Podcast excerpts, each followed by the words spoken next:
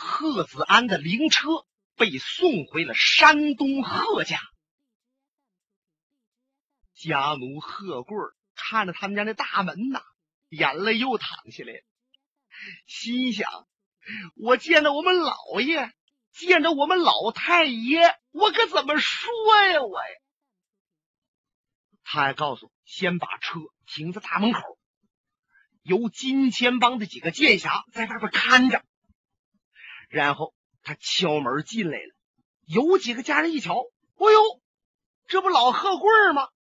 哎，我说呀，你陪着少爷出去这么多日子了，老爷和夫人呢一个劲儿打听，你说你走的时候也不告诉个地方，你可真是的。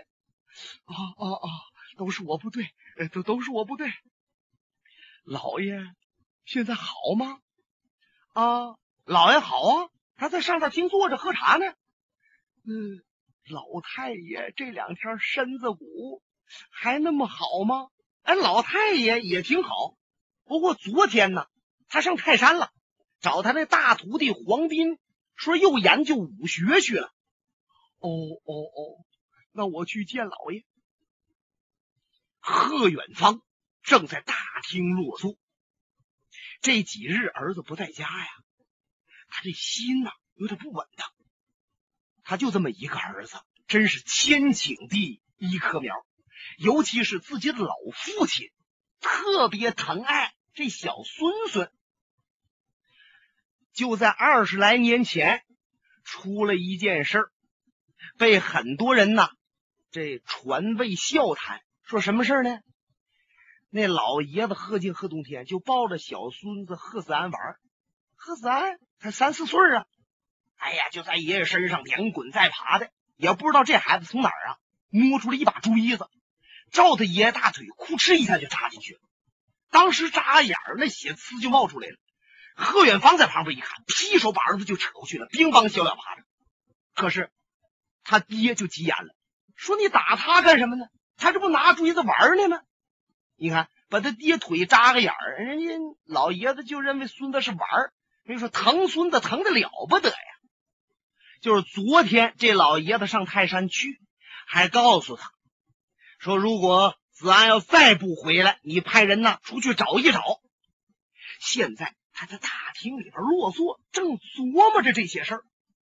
外边脚步声，有人进来，他一看，啊。正是伺候儿子那个贺贵儿，贺贵儿赶紧向前，都没敢看老爷，扑通趴地下了。我给老爷磕头。哦，少爷回来了吗？呃，回来了，让他赶快进来见我。哎，是。这贺家呀，家规还是很严的。贺远方对自己这儿子贺子安。还是从严要求，无论是做人还是习武。看来这贺子安呐，有酸傲的脾气，眼空四海，还是他爷爷惯出来的。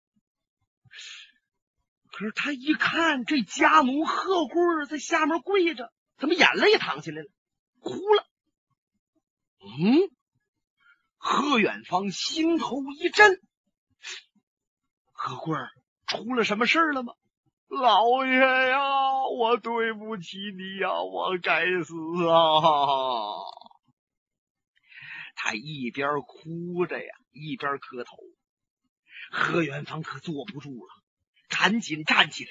你说，你说，是不是子安出事了？老爷啊，你听我说呀，我说完了，你再把我打死啊！我活着我都难受啊！这贺贵儿。是从头至尾有本至末，是这么这么这么这么回事。把他陪着贺子安到河北保定人头会去帮上官金鸿斗李寻欢的那些朋友，最后贺子安让一个叫阿飞的年轻人给打死了。现在死尸已经送回来。说着，贺贵从背后把从公子身上脱下这件宝铠。地狱了！贺远方，贺远方两眼发黑，浑身发软，向后一倒，扑通跌坐在椅子里，眼泪唰睡眼角就淌下来。万金难买亲生之子啊！图闻噩耗，怎么能够接受得了呢？贺贵在下边放声大哭：“老爷，老爷，都是我不应该陪着少爷上河北呀！现在他死了，你打死我，你先出出气吧！”好半天，贺远方这口气才上，用手一指贺贵：“不要哭，不要哭，你再仔细的给我介绍介绍。”少爷是被谁打死？哎，这贺贵又重新学了一遍，说阿飞怎么打死了贺子安？子安现在在门外，是我没敢直接拉进来，我我怕老太爷瞧着受不了。嗨，贺元芳心想，还多亏我爹现在没在家呀。如果他老人家在家，瞧着自己孙子死了，他老在个三长两短，你说我可怎么活呀？赶紧到外边把大门敞开，让灵车进来。金钱帮的人赶紧给贺远方磕头。贺远方看着棺材，这手哆嗦着，轻轻的扒开棺材贴，往里一看，儿子那小脸是煞白呀。从眉毛往上那个地方有血迹，都瘪了，只是让对方重手法给砸的。他赶紧把棺材听扣上，把子安先抱回他睡觉的屋中。俺试试，又从棺材里边把贺子安抱出来，弄到贺子安睡觉那床上去。贺远方稳稳心神。先见自己的夫人，他来到内宅，有丫鬟过来施礼。啊，老爷，您回来了。贺远方进内宅，来到卧室，一看一个小丫鬟啊，正给他夫人轻轻捶着肩膀。夫人在那儿品茶，和这丫鬟啊聊天呢。一看他进来，夫人点了点头。前边又忙什么呢？哦，没什么事。他没敢直接说咱们儿子死了，也怕这媳妇儿啊接受不了。拉把椅子对着夫人坐下，他把旁边那茶端过来，想喝一口，可是手这一哆嗦，茶碗差点没掉地下。夫人一瞧，嗯，你怎么的了？出了什么事儿了？贺远芳眼圈发红，再也禁不住，热泪滚落。夫人啊，万望你能够保重，你稳稳当当听我把事情说完。就见夫人浑身一哆嗦，差搁椅子上栽下去。听丈夫说这话，她立刻就感觉到是自己儿子出事了，看来是母子连心呐。贺远方接着一说。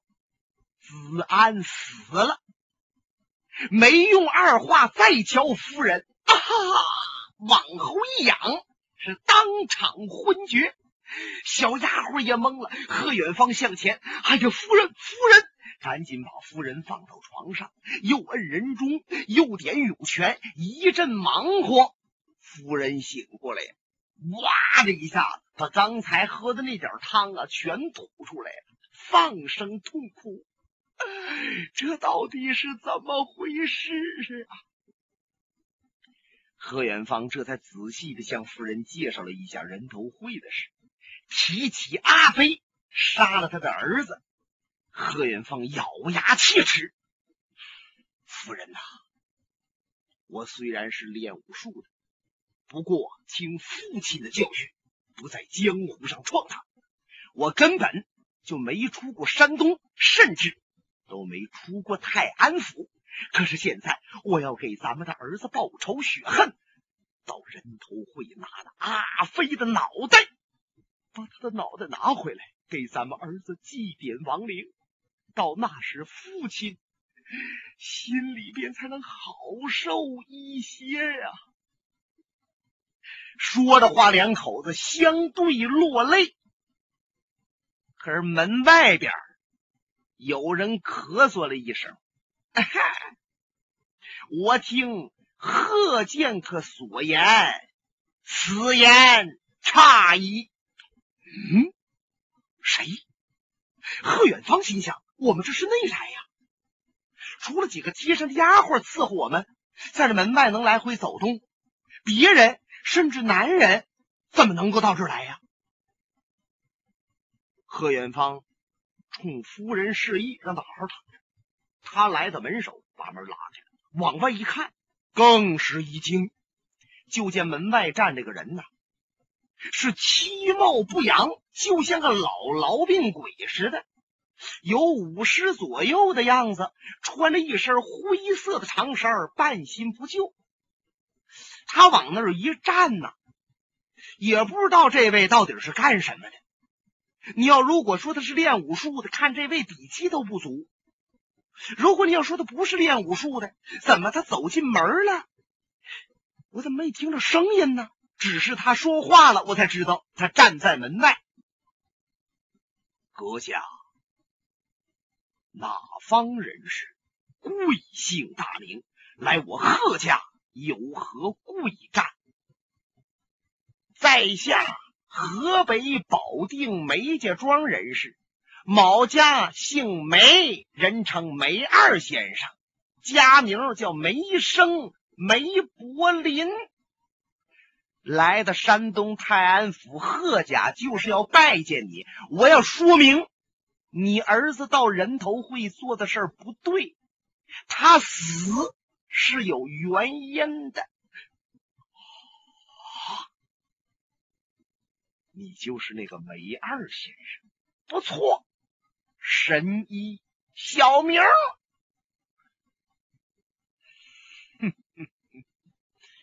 梅先生。不恭维的说：“我久仰大名了，太君。可是你到我家里边，说我儿子到人头会不对，似乎是为杀我儿子的阿飞争口的，说明我儿子死的对，你让我有点过意不去呀。可是你不是武林中人，只是为武林中人帮忙的神医。”我不怪你了。来人呐！有一个小丫鬟跑过来了，立刻在前厅准备饭，给梅先生接风掸尘，然后拿上一百两银子，让他回河北保定府。慢着，慢着，慢着！不瞒您说，到泰安了，旁边那饭馆子不错，已经吃不完了，酒足饭饱。那么我要送客。我不想走，梅先生还有什么事？我家遭不幸，我要静一静。可是我要跟您说人头会的事情。我贺健康，你爹是四绝老人，你号称叫赛秦琼啊！我不冲你们爷们这个名儿。我没生的这两条腿也不是那么贱，非得往这儿跑啊！什么叫赛秦琼？秦琼、秦叔宝是你们山东的好汉，人家交友如孟尝，孝母赛专诸。那么，既然你承认我是你们武林当中的好朋友，为什么对我如此冷淡呢？而且我还觉得。我到这来澄清是非，与你有利。就即使我说的不对，你得听我把话全说完了，你再说我说的不对呀。就这么往出轰，我就像个赖皮狗似的。我我我我说，你能不能找个地方和我谈谈？好吧，梅先生，请。好了，不客气。贺远方在前边，梅先生在后头。这两位一前一后来到旁边一个小方厅，请坐，多谢了。哎呦，这屋里边有茶味儿，看来您您喝这茶不错，是龙井啊，还是毛尖呢？贺远方琢磨，这位刚吃完了要喝茶。哎，这个人我听说过他，可是没想到他能这么怪。一摆手，外边立刻把扣耳茶就泡上来了。这梅先生真没客气，连着喝了好几碗呢。梅先生，有话请讲吧。贺剑客，能够稳稳当当要听我说话，我看您还是瞧得起我。您还是颇通道理的人，那么我呀，有什么说什么啊。上官金鸿开创金钱帮，要独霸江湖，以武术欺压武术，飞扬跋扈。他料到小李探花李寻欢是个桀骜不驯的人物，会挡他的道，他就假那龙啸云之手。捉住李寻欢，然后将李寻欢杀掉，又诬赖李寻欢是作恶多端的梅花道。他小题大做，摆个人头会，就在那河北保定府西南百十来里开外，被梅花道害死的许多人坟地处。那么人头会摆开，李寻欢的朋友们，还有江湖的一些明眼人都为李寻欢说话呀。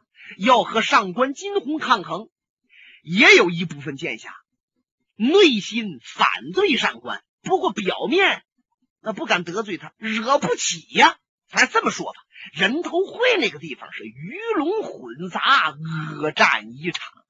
就在这个时候，你的儿子贺子安少剑赶到了。我不怕你不愿意听，我活了五十岁了，没见着过像你儿子那么不懂事的。我认为。他那么不懂事活到现在，那都是高寿了。他到了那儿啊，就眼空四海，目中无人，向所有的人挑战，说谁敢给他几拳，他怎么怎么能硬挺住。就这样，铁船甲砸他一拳，被他弹飞了；胡疯子给他一下子，也让他给打败了。可是最后，阿飞上去了，用手把他抓住了，然后一拳结果了他的活命。你想一想，作为一个年轻人，怎么能如此放肆、如此大意呢？是不是他爹、他爷爷平常没有约束好他呢？可是无论怎么说，上官金鸿派人送灵回泰安贺家，我就明白了，贺家一定要有人到人头会为孩子报仇。我担心呐，上官金鸿是要一手遮天。没有贺家从中帮忙，或许有少林大师们，还有很多江湖志士能够顶得住他。如有贺家一出头，上官金鸿不就坐收渔翁之利了吗？我这才拼着我两条老瘦腿跑到你家来。刚才我顺那面墙，巴巴哧哧进来的，因为啥？我看我这模样，叫门不一定有人开。哎，恰巧就听着你们两口子唠嗑，声言要赶到人头会杀那阿飞呀！我这才说出来，此言差矣。阿飞是一个江湖道刚出来的年轻剑侠，自从他一出世，力毙黄河二蛇，把那白蛇要了命，在小镇结果了青魔手一哭。又在少林寺废掉了洛阳三兄，他出师以来所向无敌，行侠仗义，为江湖除害。我想当时他和你儿子比武，那是正常的。他伤了你儿子，要了你儿子命，那也就是说，你儿子在没有打过他要他命的情况下，他才结果了你儿子。那么你光讲一头的理，到人头会要杀阿飞，我认为您这是不讲理。从大的方面看，你更不应该去帮上官。何剑客呀，你能不能听我梅二一句劝？想给儿子报仇，人头会结束以后，你找阿飞去，我不管，别这时候去。如果说真要能够扪心自问，好好想想。自己儿子有没有不对的地方？他死了，自己有没有责任？是不是一定要杀死对方才出这口气？如果您能够把大事化小，小事化无，那是再好不过了。说到这儿，梅二先生闭上嘴了，两眼看着贺远芳，等他表态。贺远芳点了点头：“梅先生，大老远上我家，能够苦口婆心如此相劝。”我感激，不过伤子之恨不共戴天。我为我儿报仇是不会改变的。我一定到那人头会摘阿飞的脑袋。话又说回来，就凭您能摘得了阿飞的脑袋吗？嗯嗯。听到这儿，贺远芳把腰板往起了一拔。哈哈哈哈！我摘不了他的脑袋，他可以摘我的脑袋。哎，那这还是要玩命。你说江湖之上冤冤相报的何时了啊？可是我告诉您呐，我就凭我的面子摔到这儿，我就想拦您，我不想让您呐到那河北保定去玩命。除非你把我揍死，你再出你们家，不然的话呀，我就在你们家和你彪了。我贺远芳看看他，真是积积不得，善善不得。他真是武林中人，他要会武术，我抓出去把他扔出去。可是他不会武术，咱们贺家还有规矩。对于不会武术的百姓，一个手指头都不能捅人家。就算人家失手，拿着二尺子敲镐给咱碰伤了，咱认倒霉都不能还手啊！他他，你看这是如何是好？贺远凤正在左右为难，一个小丫鬟挑帘子进来：“老爷，您的三位朋友，济南府的蓝氏三虎来了。”在前大厅等着您呢。蓝氏三虎，哎呀，来的可太是时候了。那说这蓝氏三虎是谁呀？这蓝氏三虎在山东地带赫赫有名，哥仨叫蓝天志、蓝天刚和蓝天勇。这哥三个是家传的武术。早在十来年前，他们就听说贺家还有两下子，咱哥仨不服啊！一合计，就来到泰安府了。当时啊，在贺家门前打把式卖艺，话说的挺狂，有人就抱到里边来了。老太爷贺敬正和儿子、孙子聊天呢，一听此事乐了，告诉别得罪人家啊，估计着是要找茬来的。这么办？拿点银子把他们打发走。哎，贺远方啊，就拿着五十两银子来到门外，非常客气，交给了三虎。这三虎才报名啊，我们是哪儿来的？就听说你贺家武术好，让你出来比划比划。来来来来来来来来，正好出来了，银子不要啊，你扔着两招。贺远方一看，哎呦！邻里邻居乡亲呐，都过来看热闹，这多不好啊！把这三虎就让到院子里边了。一看三虎一定要过招，贺远芳没办法了，这才亮出来了一手绝技，叫单掌震五灯。在一个长条桌案上点着五只气死风牛油大蜡，这蜡你就十级台风也周不灭它。可是人家啪的一掌。五盏蜡全都灭了，三虎懵了，这才知道贺家的掌力沉雄。他们从此和贺远方交了朋友，一年三节两寿，都到这儿来看贺老爷子，给贺老爷子买点酒，买点点心，磕个头。现在哥仨又来了，贺远方心想，来的太是时候了。这个梅先生。和我软磨硬泡，我拿他正没办法，哎，就让三虎前来把他赶出贺家。本节目由哈尔滨大地评书艺术研究所研究录制。刚才播送的是长篇评书《多情剑客无情剑》。